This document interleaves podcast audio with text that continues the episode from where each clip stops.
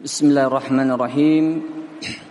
Assalamualaikum warahmatullahi wabarakatuh. Abda' bismillahi musta'ina, radin bihi mudabbira mu'ina. Alhamdulillahi kama hadana ila sabilil haqqi wajtabana. Ahmaduhu subhanahu wa ashkuruh. ومن مساوي عملي أستغفره وأستعينه على نيل الرضا وأستمد لطفه فيما قضى أشهد أن لا إله إلا الله وحده لا شريك له وأشهد أن محمدا عبده ورسوله لا نبي بعده أما بعد معاشر الحاضرين yang dirahmati oleh Allah Subhanahu wa taala. Alhamdulillah, dengan izin Allah Subhanahu wa taala, acara hari ini, acara tablik akbar kita ini berjalan dengan lancar. Maka semestinya kita mensyukurinya. Dan saya kira hampir semua kita sudah tahu apa tema kita pada pertemuan terakhir pada hari ini, yaitu praktek moderasi Islam dalam kehidupan sahabat dan para imam. Baik.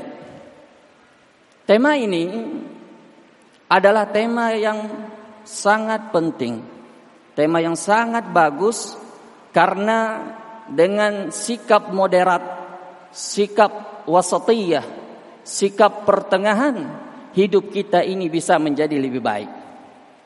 Oleh karena itu Imam Malik rahimahullahu ta'ala pernah berkata, la tuslihu akhir hadhil ummah illa ma aslaha awwalaha. Tidak akan baik umat ini, umat akhir zaman ini, kecuali apa yang membuat baik generasi sebelumnya, yaitu generasinya para sahabat. Maka kalau kita ingin baik, ikuti para sahabat, ikuti para imam. Perkataan ini sebetulnya diriwayatkan oleh Imam Malik dari gurunya Wahb bin Kaysan. Dan beliau rahimahullah, Wahb bin Kaysan tidak akan bangkit dari majelisnya kecuali beliau mengucapkan perkataan ini kepada para muridnya, sehingga Imam Malik begitu hafal ini perkataan.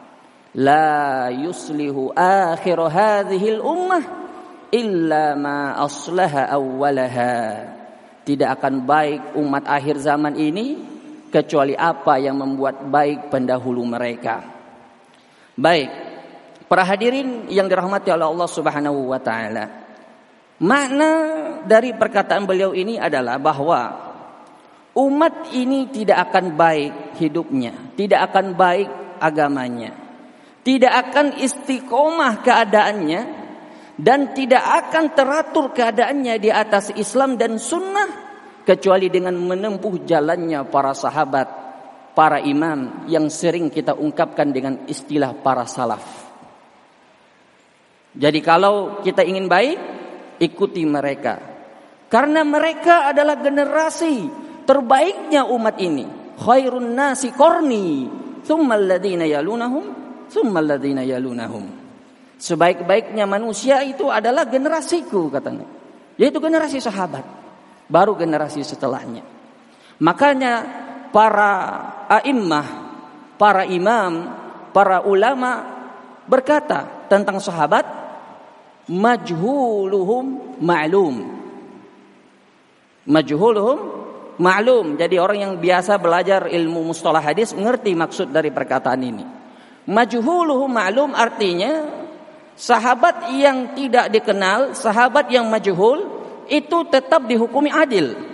Ya, katakan misalnya ada seorang tabi'in yang thiqah meriwayatkan suatu hadis dari seorang sahabat yang tidak ditahu siapa namanya misalnya. Misalnya qala lirajul min ashabin nabi sallallahu alaihi wasallam. Rajul mubham. Tapi selama dia pasti dia seorang sahabat, maka tidak perlu dicek keadaannya. Yang perlu dicek itu keadaannya adalah generasi setelahnya, itu generasi tabi'in. Kalau dia thiqah, diterima darinya riwayat, tapi kalau dia dhaif, maka tidak diterima darinya riwayat. Ya, maka ini menunjukkan keadilan para sahabat. Baik. Rincian masalah ini ada dalam ilmu mustalah hadis. Para hadirin yang dirahmati oleh Allah Subhanahu wa taala. Lalu apa definisi sahabat? Pengertian sahabat itu apa sebetulnya? Banyak definisi di karangan para ulama kita. Tapi definisi yang paling bagus, ya, definisi yang disebutkan oleh Syekh Al-Hakami dalam kitabnya, yaitu sahabat adalah man laqiyan nabiyya sallallahu alaihi wasallam mu'minan bihi wa mata alal islam walau takhallalat riddatun fil asah. Sahabat itu adalah man laqiyan nabi sallallahu alaihi wasallam, orang yang bertemu dengan nabi sallallahu alaihi wasallam.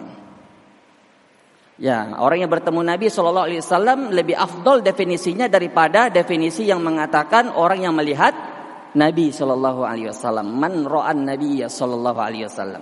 Supaya apa? Supaya masuk ke dalamnya juga sahabat yang bertemu dengan Nabi tapi tidak melihat Nabi. Contohnya sahabat yang buta, mereka bertemu Nabi tapi tidak melihat Nabi. Contohnya adalah Abdullah bin Ummi Maktum. Tidak ada perbedaan pendapat oleh seorang sahabat, tapi beliau tidak melihat Nabi.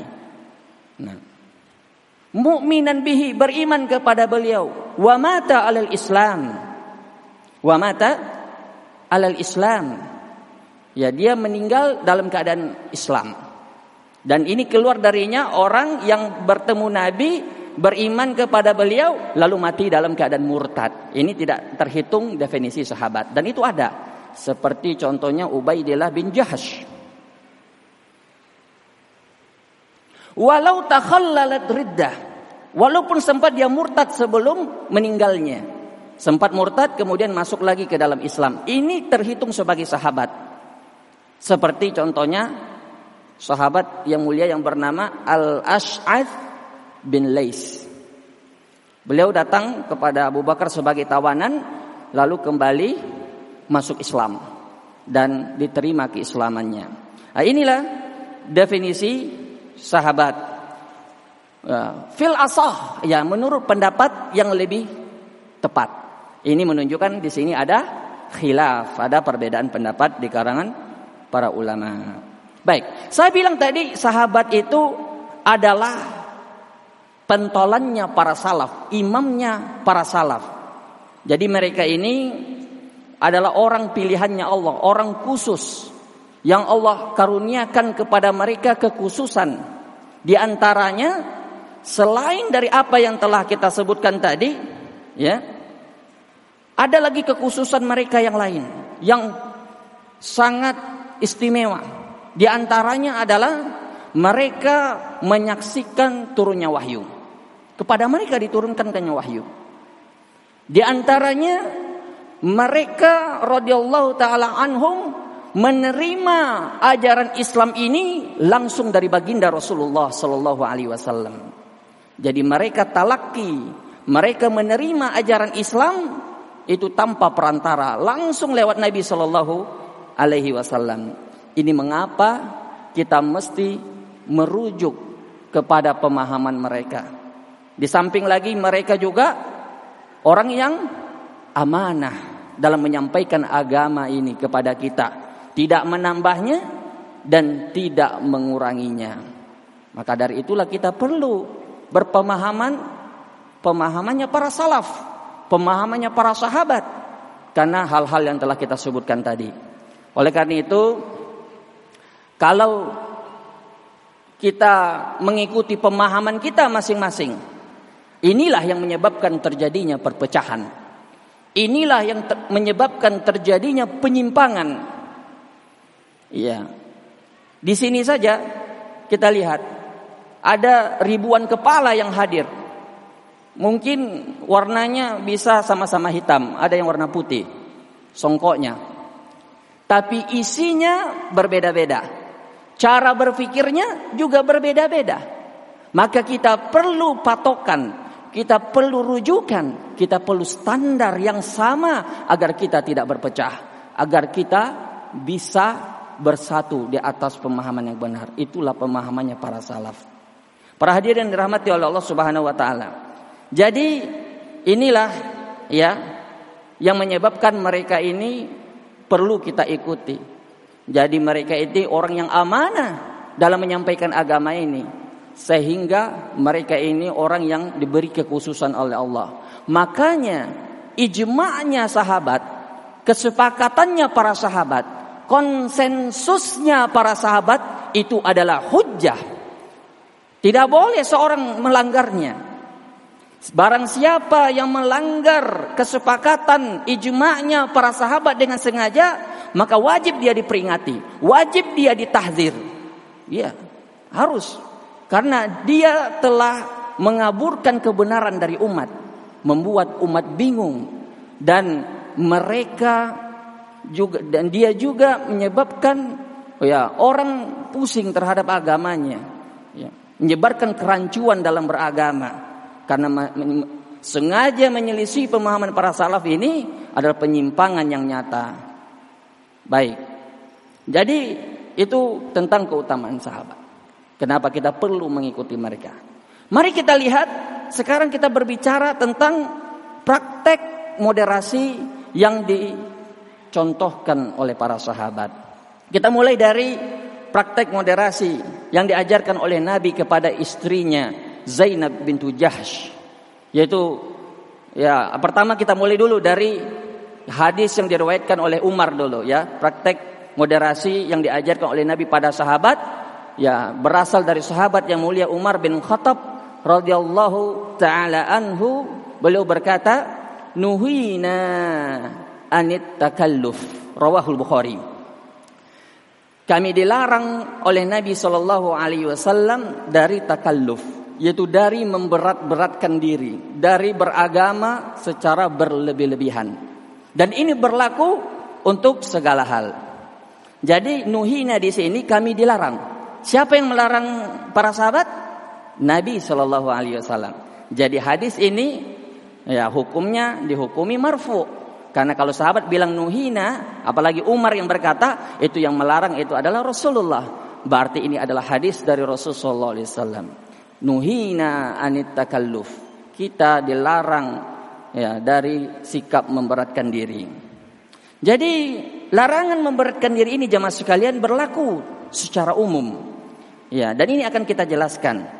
Tapi perlu juga saya ingatkan bahwa Islam ini yang kita pelajari hari ini tentang moderasi, yaitu Islam yang pertengahan.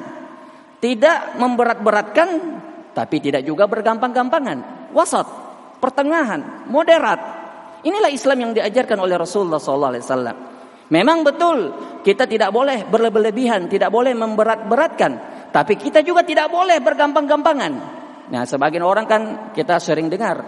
Ya, kalau dia lihat anaknya sering pergi ikut pengajian, apa dia bilang sama anaknya? Kamu jangan terlalu ya, ekstrim dalam beragama. Jangan terlalu kaku. Biasa-biasa sajalah. Ya, ini dilarang, itu tidak boleh, ini tidak boleh. Ya, biasa-biasa sajalah dalam beragama.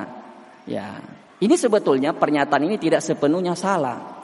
Kita memang harus beragama biasa-biasa saja, tidak boleh ekstrim dalam beragama. Karena Nabi mengatakan ad-dinu yusr, agama ini mudah. Agama ini mudah.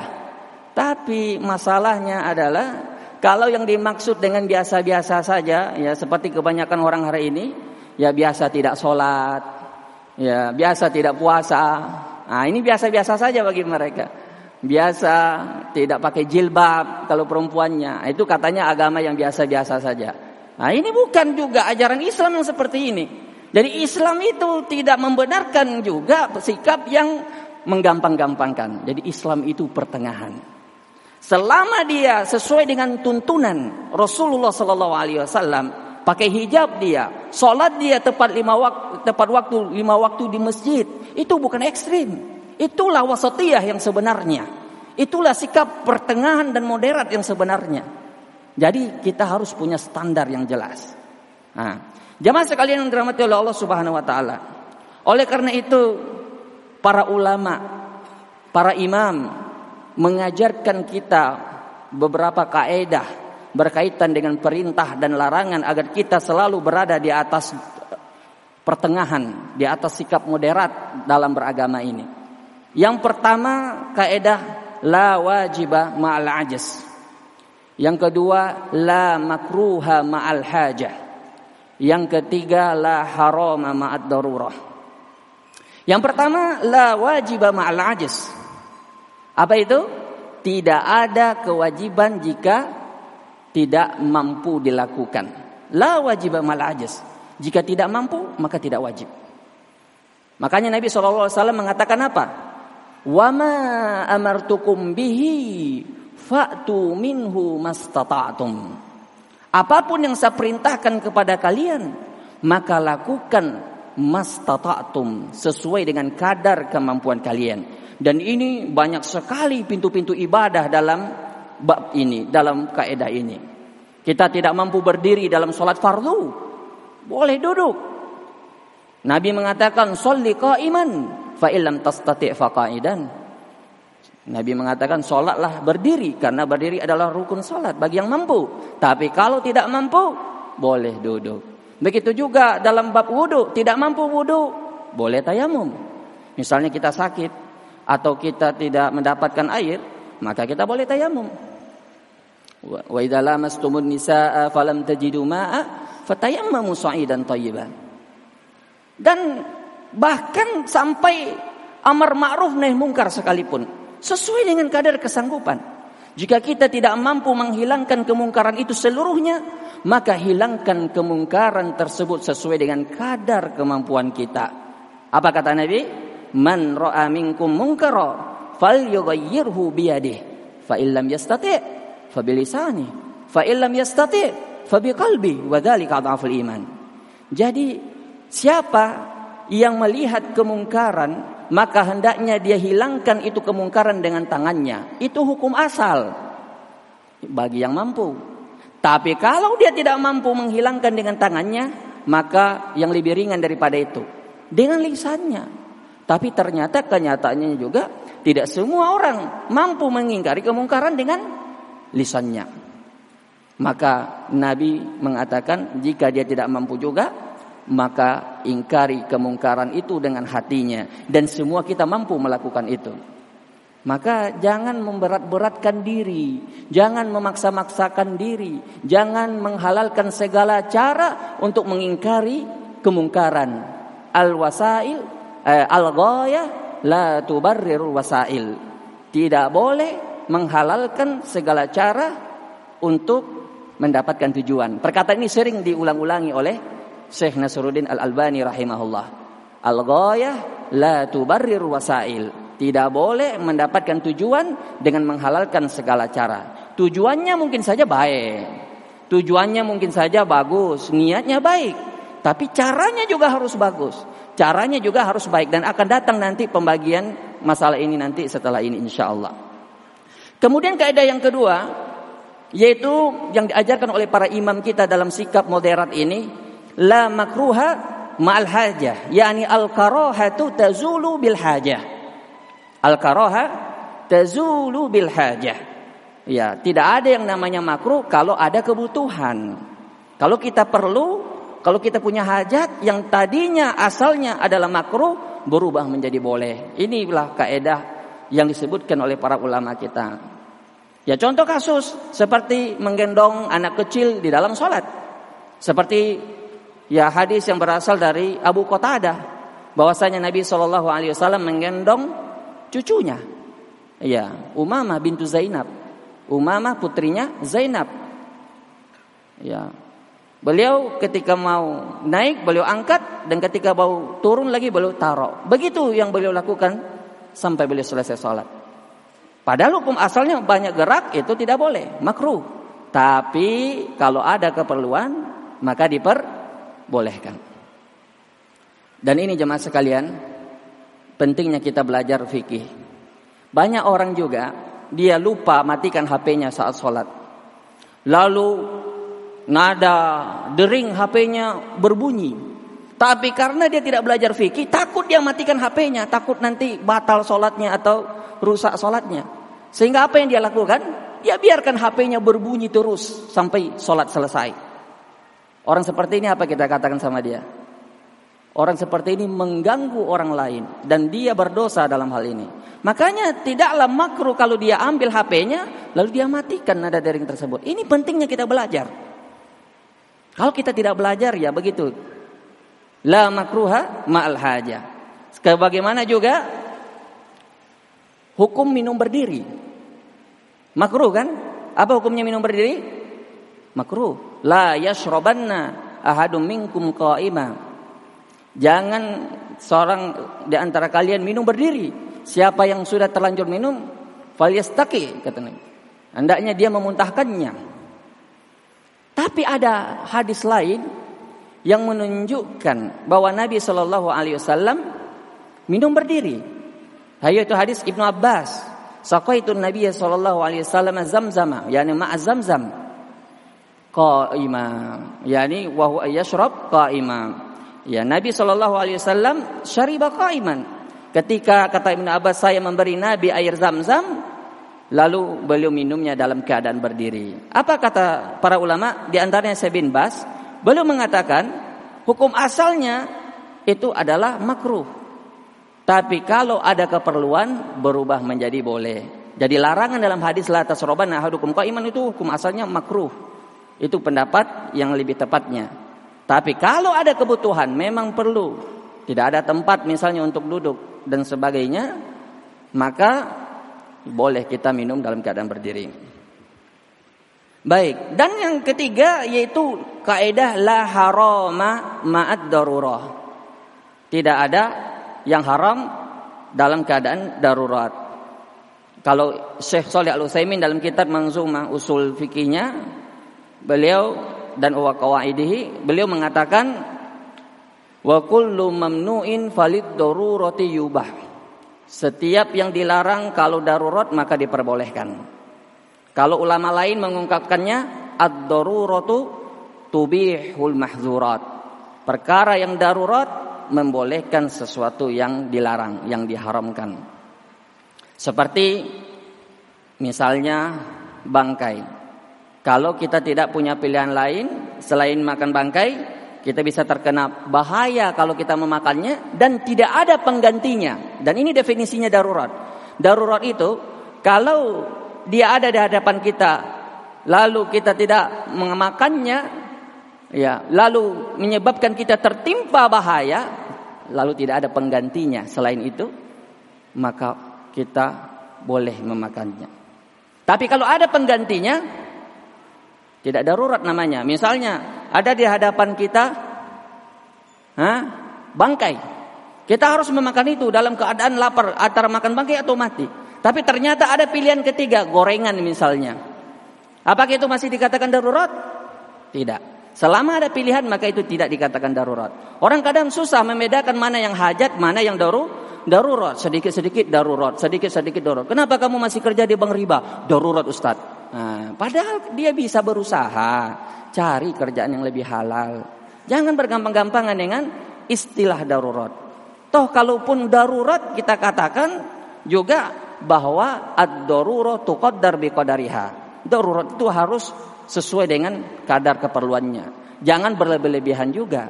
Jangan mentang-mentang darurat boleh makan babi, akhirnya babinya itu didendeng, direndang, kemudian dibikin coto babi. Itu bukan darurat lagi itu namanya.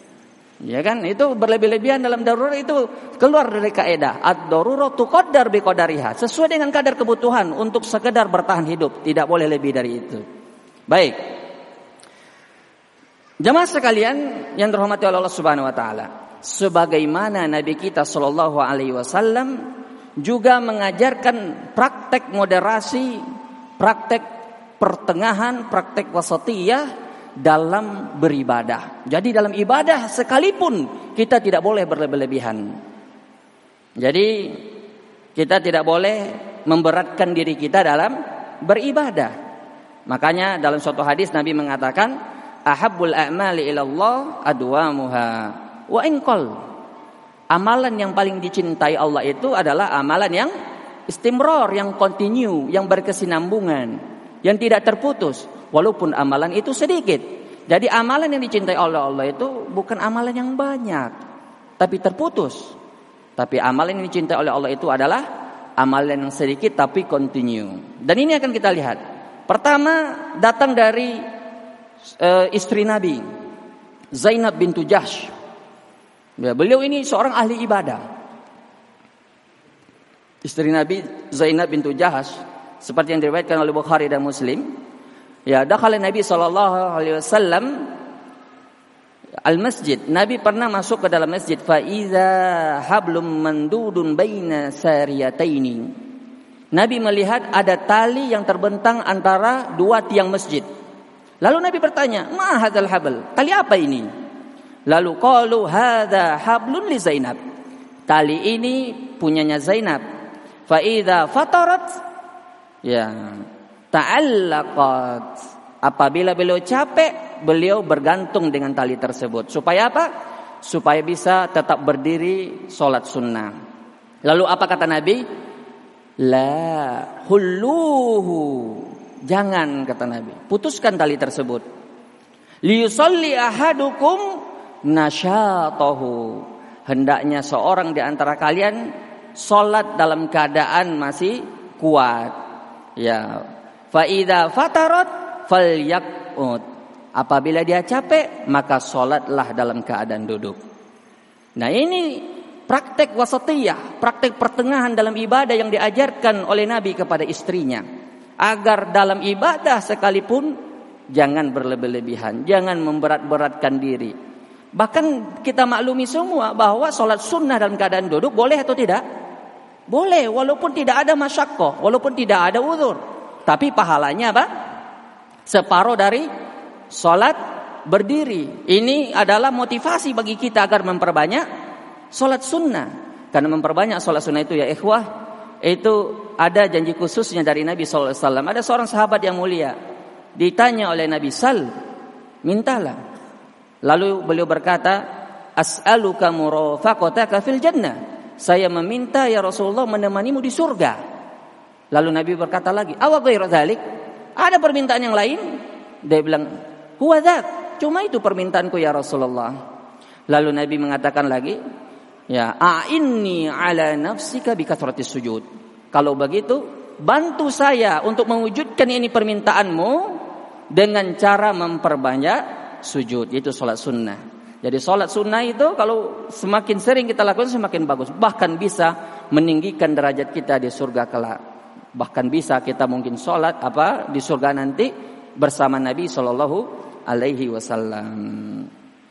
Kemudian sebagaimana Rasulullah juga mengajarkan sikap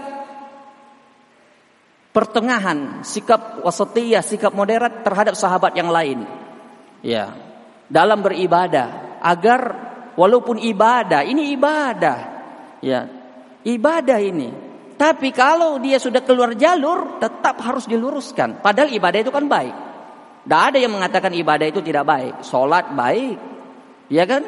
Tapi kalau dia sudah berlebihan, sudah keluar dari jalur moderat, jalur pertengahan, maka harus diluruskan. Inilah yang dilakukan oleh Nabi kepada para sahabatnya. Ya, sebagaimana dalam hadis, jaa salatatu rahtin ila baiti azwajin Nabi sallallahu alaihi wasallam. Datang tiga orang ya, sahabat ke rumah istri Nabi. Lalu mereka bertanya tentang amalan Nabi. Ya, lalu bertanya kepada istri Nabi tentang amalan Nabi. Lalu mereka dikasih tahu, fa ka'annahum taqalluha. Seakan-akan mereka menganggapnya itu sedikit. Bukan karena mereka meremehkan, akan tetapi karena mereka meyakini bahwa Nabi itu wajar melakukan itu karena beliau sudah diampuni dosanya yang lalu dan yang akan datang. Lalu salah seorang di antara mereka berkata, amma ana, aku muwala anam. Saya akan sholat malam terus tanpa tidur. Sholat sepanjang malam sampai pagi tanpa tidur.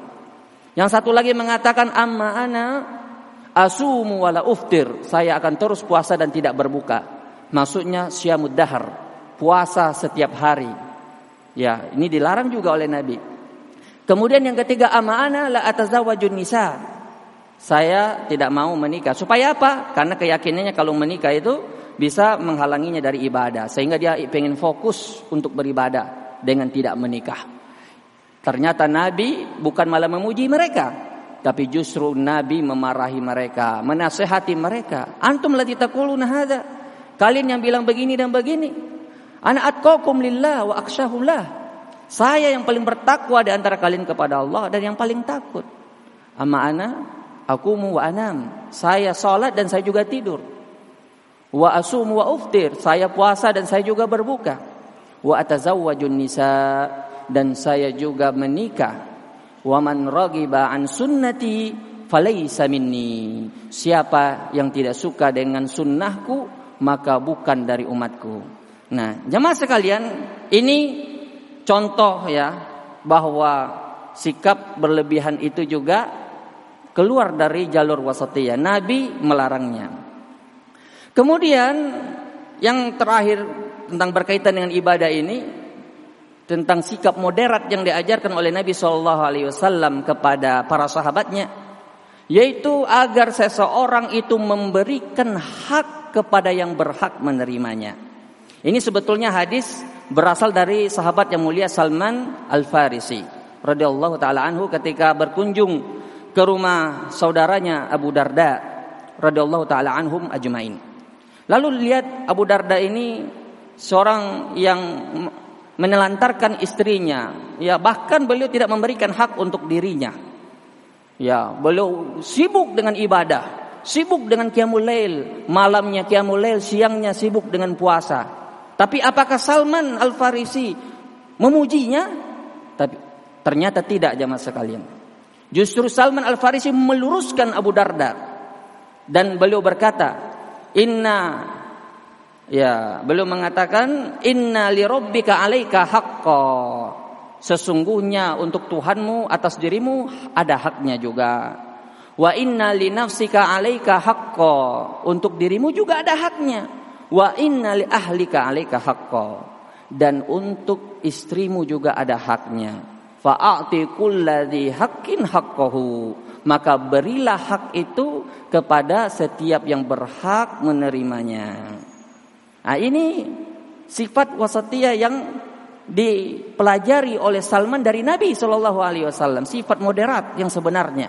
Lalu Abu Darda datang kepada Nabi dan Nabi mengatakan, ya, inna Salmana a'lamu minka.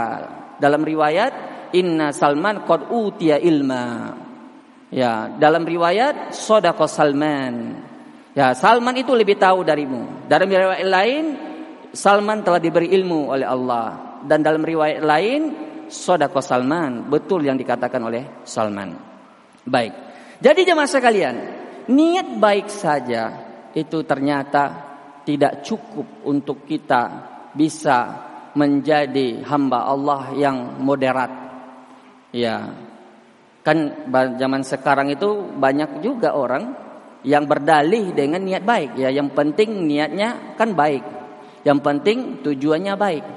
Nah, berarti itu boleh dilakukan. Nah, ini tidak benar. Allah mengatakan dalam Al-Quran, suatu amalan itu hanya mau diterima oleh Allah kalau terkumpul padanya dua syarat. فَمَنْ كَانَ يَرْجُوا لِقَاءَ رَبِّهِ فَلْيَعْمَلْ عَمَلًا صَالِحًا. Itu syarat pertama. Dia harus beramal soleh. Syarat yang pertama ini maksudnya adalah sesuai dengan tuntunan Nabi SAW. Wala yusyrik bi'ibadati rabbih ahada, dan jangan dia mempersekutukan Allah dengan apapun, dan ini adalah syarat ikhlas murni karena Allah. Maka ada dua syarat diterimanya amalan, tidak cukup dengan niat baik saja, tapi harus sesuai dengan tuntunan juga. Jadi kalau begitu, syarat yang pertama adalah apa? Ikhlas lillahi taala, ikhlas semata-mata karena Allah. Dan yang kedua, al-mutaba'ah li Rasulillah sallallahu alaihi wasallam. Maka dari sisi diterimanya amalan ini, dari dua syarat diterimanya amalan ini, manusia itu terbagi menjadi 4. Ya, dari sisi diterima amalan ini, dari dua syarat ini, manusia itu terbagi menjadi 4. Yang pertama, ada manusia yang ikhlas karena Allah dan amalannya sesuai dengan tuntunan Rasulullah. Inilah yang diterima oleh Allah. Golongan yang kedua, dia hanya ikhlas kepada Allah tapi tidak sesuai dengan tuntunan Rasulullah. Ini dikatakan para ulama amalannya adalah amalan bid'ah, tertolak. Man amila amalan laisa alaihi amruna fahuwa rad. Siapa yang melakukan amalan tidak ada contohnya dari kami, maka dia tertolak. Walaupun dia capek melakukannya, habis hartanya, tidak peduli. Yang penting tidak sesuai tuntunan, tidak diterima. Golongan yang ketiga, ya, ikhlas dia karena Allah, ya. Apa? Dia tidak ikhlas apa? Dia sesuai dengan tuntunan Rasulullah. Ya kan? Yang ketiga, sesuai dengan tuntunan Rasulullah tapi tidak ikhlas karena Allah. Masya Allah, amalannya sesuai tuntunan tapi tercampur dengan kesyirikan. Inilah seperti hadis yang masyhur, hadis Abu Hurairah. 3 orang yang pertama kali nanti dihisap di hari kiamat, yang diseret ke neraka sebelum penyembah berhala disiksa. Yaitu yang pertama orang mati syahid, yang kedua orang yang dermawan, yang ketiga orang yang alim, orang yang qori. 3-3-nya ini terkumpul pada satu dosa, sama-sama beramal karena ria, karena ingin dibilang, ingin dipuji, bukan karena Allah. Sehingga mereka ya yang tadinya mestinya itu adalah amalan yang besar justru berubah menjadi dosa besar. Makanya ulama menyebutkan ya amal ibadah yang besar jika tidak didasari dengan niat yang benar, niat yang ikhlas, maka berubah menjadi dosa yang paling besar. Ini kaedahnya. Apapun itu amal ibadah kita, kalau niatnya tidak karena Allah, maka berubah dia menjadi dosa besar. Nah, itu yang ketiga. Kemudian yang keempat, jemaah sekalian dirahmati oleh Allah Subhanahu wa taala, apa tadi? Yang pertama, ikhlas dan mutaba'ah. Ikhlas tapi tidak sesuai tuntunan Nabi. Sesuai tuntunan Nabi tapi tidak ikhlas. Yang keempat, sisa.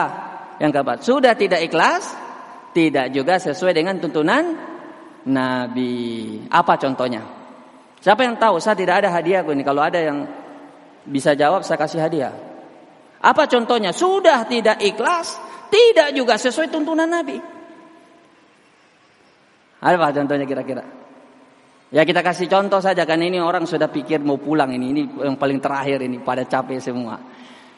Sudah tidak ikhlas, tidak sesuai dengan tuntunan Nabi. Contohnya yaitu orang yang sering kita lihat mengkritik pemerintah terang-terangan, yang suka demo-demo, yang mengumbar aib penguasa di depan umum. Itu sudah pasti tidak ikhlas, ingin mencari ketenaran. Kalau ikhlas partai dia akan nasihati secara sembunyi secara 4 mata. Kan begitu kalau orang ikhlas. Dan sudah pasti tidak sesuai dengan tuntunannya Nabi sallallahu alaihi wasallam. Karena Nabi mengatakan man kana lahu nasiha lizi sultan man arada an yansaha bi syai'in lizi sultan fala yubdihi alaniyah. Siapa yang ingin menasihati pemerintah dengan sesuatu, maka jangan terang-terangan. Wal ya'khudh biyadih, ambil tangannya. Wal yakhlu bihi, 4 mata dengan dia. Tidak ada yang tahu, bahkan kalau perlu sampai kerabat terdekatnya pun enggak ada yang tahu. Fa in qabila fadzak, jika dia mau menerima, maka itulah yang diharapkan. Wa illa faqad addama alai, kalau dia tidak mau menerima, maka dia telah gugur kewajibannya. Jadi walaupun pemerintah yang kita nasihati itu tidak menerima nasihat kita, maka kita sudah bara'at zimmah, sudah gugur kewajiban kita. Maka ini contoh sudahlah tidak ikhlas, tidak sesuai dengan apa?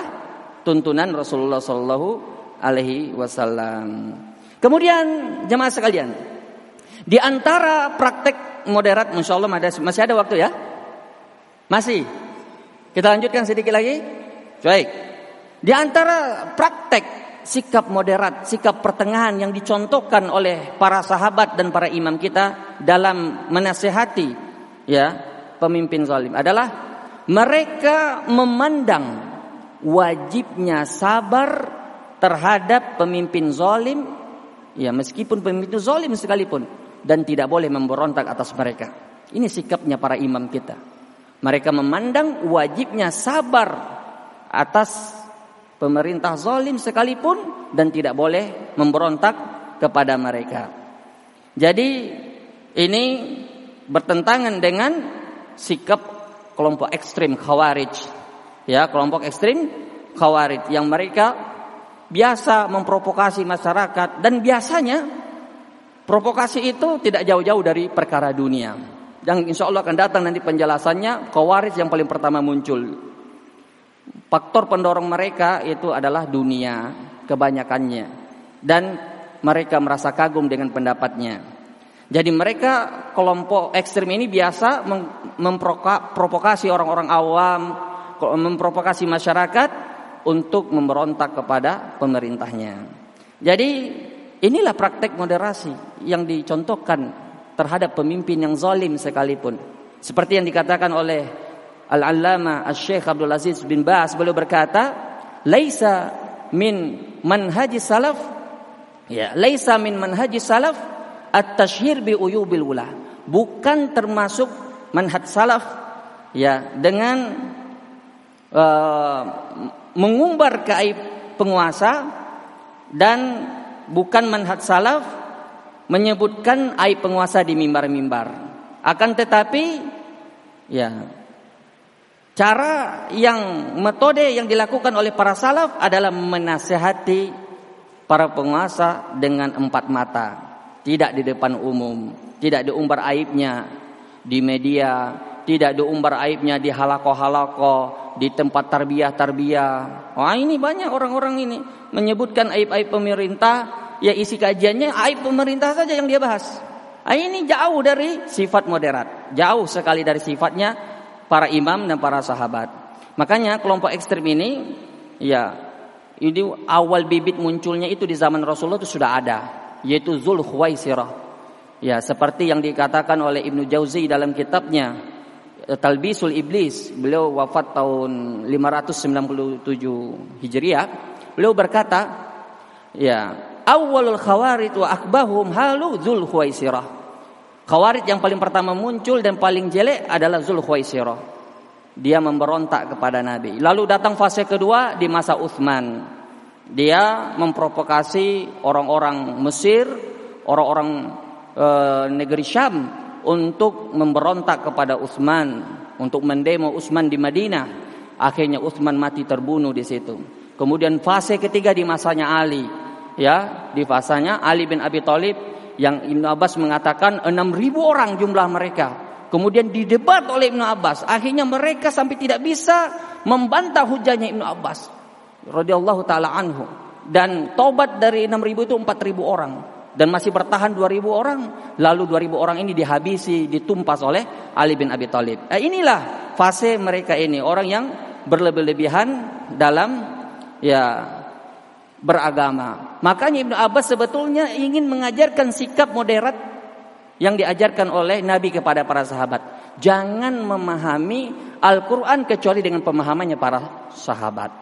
Makanya orang Khawarij ini mengkafirkan Ali ini dengan Al-Quran. Wa man lam yahkum bima anzalallahu fa ulaika humul kafirun. Bayangkan Ali, manusia yang terbaik di zamannya, dikafirkan pakai Al-Quran.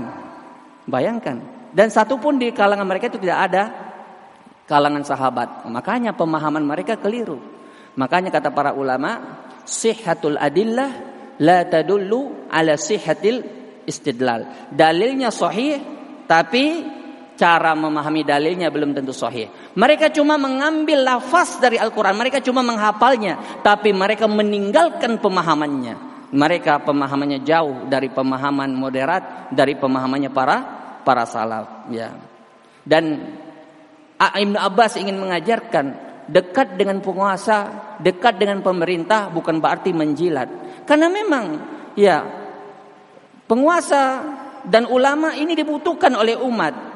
Makanya Ya, dakwah kalau mau berkembang harus dapat dukungan dari pemerintah. Sebagaimana ya pemerintahan kalau mau stabil harus dapat dukungan dari ulama. Maka alangkah indahnya perkataan seorang penyair, al-mulku bid-dini yabqa. Ya, kekuasaan bergandengan dengan agama itu stabil. Nah, wad-dinu bil mulki yaqwa, dan apabila agama bergandeng dengan kekuasaan, maka dia akan kuat. Nah, inilah yang perlu kita perhatikan. Makanya kalau menginginkan kebaikan untuk negara yang tercinta ini, untuk daerah kita yang tercinta ini, maka jangan sibukkan umat dengan hal-hal yang tidak penting. Jangan sibukkan mereka dengan fikul waqi', fikir-fikir realita, apalagi disibukkan dengan masalah-masalah politik yang selalu berubah-ubah. Nah, tapi sibukkan mereka dengan apa yang dikatakan oleh Syekh Nasruddin Al Albani, kalau ingin merubah kondisi umat, ingin merubah kondisi anak muda, maka harus dibangun di atas dua kaidah, yaitu kaidah tarbiyah dan tasfiyah. Yaitu mendidik mereka agama yang benar dan membersihkan akidah mereka dari penyimpangan-penyimpangan, membersihkan ibadah mereka dari bid'ah-bid'ah. Ini yang mestinya dilakukan, bukan malah menyibukkan umat dengan politik-politik, dengan fikir wakil, bahasa mereka fikir realita. Sibukkan dengan agama, ajar mereka bahasa Arab, ajar akidah yang sahih, ajar mereka tauhid, ajar mereka ibadah yang sesuai dengan tuntunan Rasulullah sallallahu alaihi wasallam. Dengan demikian akan terjadi perubahan menjadi lebih baik. Dan alhamdulillah tempat kita banyak untuk mengajarkan itu. Di Maros ini ada Mahat Utsman bin Affan, betul tidak? Silakan kalau ingin belajar yang benar bahasa Arab dan akidah menurut pemahaman para imam, banyak mahat-mahat kita alhamdulillah. Di Maros ada Mahat Utsman bin Affan, di Makassar ada Mahat As-Sunnah Bajirupa, ada Mahat Kobik, ada di Goa Mahat Al-Ihsan, banyak sekali kalau kita mau sebutkan satu persatu. Nah, ini yang mesti dilakukan. Kita didik umat ini, didik pemuda ini dengan hal yang bermanfaat bagi mereka. Dan yang terakhir, karena tadi waktunya dibilang 5 menit, saya curi waktu karena saya terlambat, tapi bukan salah saya. Saya sebetulnya tadi sudah siap, tapi karena salah orang di jalan, macet tadi soalnya. Iya. Orang di jalan yang salah tadi, kenapa di macet ya? Yang terakhir, pembahasan kita berkaitan dengan masalah praktek moderasi dalam kehidupan sahabat dan para imam ini adalah dalam masalah akidah. Masalah akidah ini jamaah sekalian adalah tauqifiyah. Berhenti pada pemahamannya salaf. Tidak boleh kita berijtihad padanya. Maka apa yang dipahami oleh salaf, itulah yang kita pahami. Inilah kalau kita mau selamat dari ketergelinciran pemahaman-pemahaman yang rusak. Ya, makanya ketika Allah misalnya berfirman dalam Al-Qur'an, "Wa jaa'a rabbuka wal malaku saffan saffa." Wa jaa'a rabbuka. Tuhanmu datang. Ya, itu apa akidah kita tentang ayat ini? Apakah wa jaa'a amru rabbika? Datang perintah Tuhanmu atau memang Tuhan itu datang secara hakiki? Maka kita katakan akidah kita adalah akidahnya para sahabat, yaitu datang secara hakiki yang sesuai dengan keagungan dan kemuliaannya, yang tidak sama dengan datangnya makhluk. Jadi kita menetapkan apa yang ditetapkan oleh Allah terhadap dirinya tanpa menyerupakannya dengan makhluk. Karena laisa kamitslihi syai'. Tidak ada yang serupa dengan Allah, dan Allah menetapkan sifat untuk dirinya, wa huwas samiul basir, dan dia maha mendengar lagi maha melihat. Ini yang mestinya kita yakini. Jadi jangan ya kita berijtihad. Kenapa kita berijtihad? Buat apa kita berijtihad? Ini masalahnya tauqifiyah, masalah gaib. Akal kita ini tidak mampu untuk memikirkannya. Tidak akan mampu kita. Makanya ya, kalau ada orang yang mentakwil wajaa amru rabbik, maka kita tidak mau terima. Datang perintah Tuhanmu. Maka ini pemahaman bid'ah, pemahaman rusak, dan jauh dari kebenaran. Kenapa? Karena salaf tidak memahami demikian. Pemahaman ini tidak dikenal oleh khulafa rasyidin, tidak dikenal oleh imam tabi'in. Tidak ada yang kenal dari kalangan salaf pemahaman ini. Maka kita tidak mau menerima pemahaman yang rusak ini. Seperti juga bal yadahu mabsutatan, kedua tangan Allah terbentang, yakni tangan yang hakiki. Tangan yang hakiki. Allah memiliki dua tangan yang hakiki yang sesuai dengan keagungan dan kemuliaannya, dan begini semua di bab sifat. Maka kita tidak boleh berijtihad dalam masalah ini karena ini sifatnya tauqifiyah. Makanya kalau kita renungi jemaah sekalian, ya, kalau kita renungi banyak kelompok-kelompok menyimpang dari masalah akidah ini.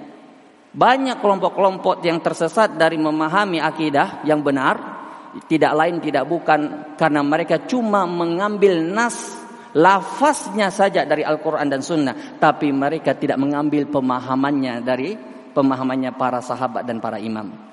Nah, itu yang menjadi masalah mereka. Mereka cuma mengambil ayatnya. Coba lihat Mu'tazilah. Mu'tazilah berdalil dengan keyakinan rusak mereka bahwa Allah tidak dilihat dari hari kiamat dengan Al-Quran.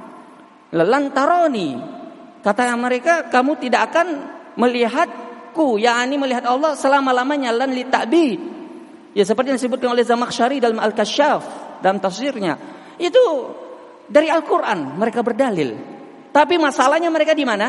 Bukan di Al-Qurannya, tapi dari pemahamannya. Jadi mereka cuma ambil lafaz Al-Qurannya, tapi meninggalkan pemahaman salafnya. Ini semua kelompok sesat itu masalahnya terletak di sini.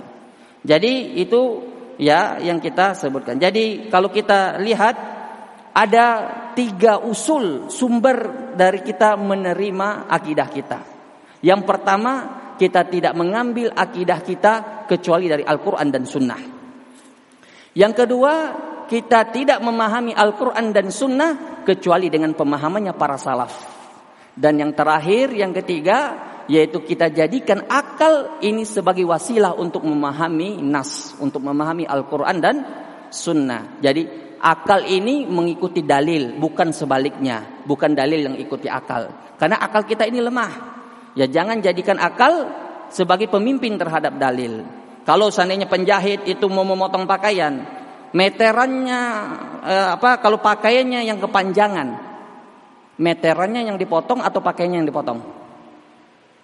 Ya, kalau meterannya yang dipotong, tidak ada meteran yang benar kan? Ya, pakainya yang dipotong. Begitu juga kalau dalil tidak mampu diterima oleh akal, dalil yang benar, dalil ikut akal.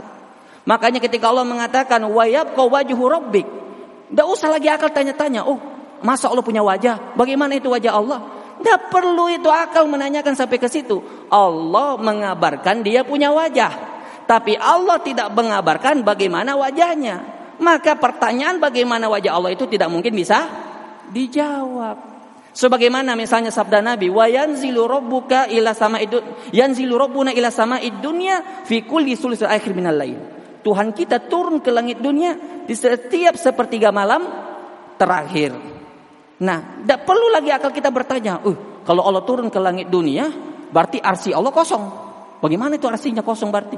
Terus sepertiga malam terakhir itu waktu daerah mana itu? Waktu Makassar kah? Waktu Maros? Waktu Jakarta? Waktu Sumatera? Kan beda-beda waktunya. Berarti Allah turun-turun terus.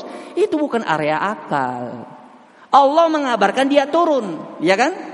Tapi Allah tidak mengabarkan bagaimana dia turun. Maka tidak usah kita pertanyakan. Itu yang dilakukan sahabat. Makanya Imam Malik apa beliau katakan ketika beliau ditanya tentang istiwa? Al-istiwa ma'lum wal kaifiyah majhul. Istiwa itu maklum, ditahu makna istiwa, tapi caranya majhul, tidak ditahu karena Allah tidak kabarkan. Was-su'alu anhu bid'ah, dan bertanya tentang perkara itu bid'ah. Kenapa bid'ah? Karena sahabat tidak menanyakannya kepada Nabi, maka orang itu diusir oleh Imam Malik. Makanya dalam masalah akidah kita harus jadikan akal ini tunduk kepada dalil. Maka sekali lagi saya tekankan, akidahnya para imam, akidahnya para sahabat adalah akidah yang paling wasatiyah. Dalam masalah takdir, ya akidahnya para salaf pertengahan antara Jibriyah dan Qadariyah. Antara orang yang menafikan takdir dan orang yang berlebih-lebihan terhadap takdir, yaitu Jibriyah. Katanya kita ini seperti daun kering yang ditiup angin, tidak punya pilihan sama sekali, atau seperti mayat di tempat pemandian, tidak ada pilihan kita sama sekali. Qadariyah sebaliknya, Qadariyah mengatakan tidak ada itu takdir. Kita yang menciptakan, kita punya perbuatan sendiri. Maka datang ya Ahlus Sunnah di pertengahan, bahwa kita punya pilihan, ya kita yang menentukan perbuatan kita sendiri, tapi sesuai dengan kehendak Allah. Makanya dua akidah ini langsung dibantah oleh Allah dalam Al-Quran dalam dua ayat. Siapa yang tahu? Liman sya'a minkum ayyastaqim. Ini bantahan untuk siapa? Liman sya'a minkum. Untuk Jibriyah yang meyakini bahwa manusia tidak memiliki kehendak. Liman sya'a minkum, kata Allah. Bagi siapa yang berkehendak, bagi manusia memiliki kehendak. Ayyastaqim wa ma tasyauna illa ay yasha Allah. Dan kalian tidak bisa berkehendak kecuali atas kehendak Allah, dan ini bantahan untuk Qadariyah. Sebagaimana dalam masalah dosa besar Ahlus Sunnah pertengahan antara Murji'ah dan Wa'idiyah, yaitu Khawarij dan Mu'tazilah.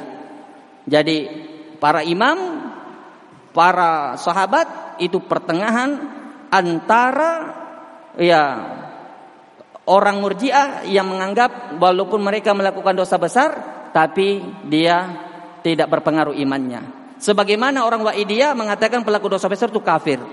Ya, sedangkan Ahlus Sunnah mengatakan dia berdosa dengan dosanya tapi tidak sampai kafir. Nah, barangkali waktu kita sudah habis, dan saya mohon maaf kalau ada kepanjangan. Mudah-mudahan ya dengan mempelajari sikap ini kita bisa memahami sikap wasatiyah yang sebenarnya, kita bisa mengamalkannya dalam kehidupan kita, dan sebagaimana apa yang dikatakan oleh Wahb bin Kaysan kepada muridnya, la yuslihu akhiru hadhil ummah illa ma aslaha awwalaha. Tidak akan baik umat ini kecuali apa yang membuat baik generasi sebelumnya. Aku qouli hadza wa astaghfirullah li wa lakum lisairil muslimina min kulli dzam. Assalamualaikum warahmatullahi wabarakatuh.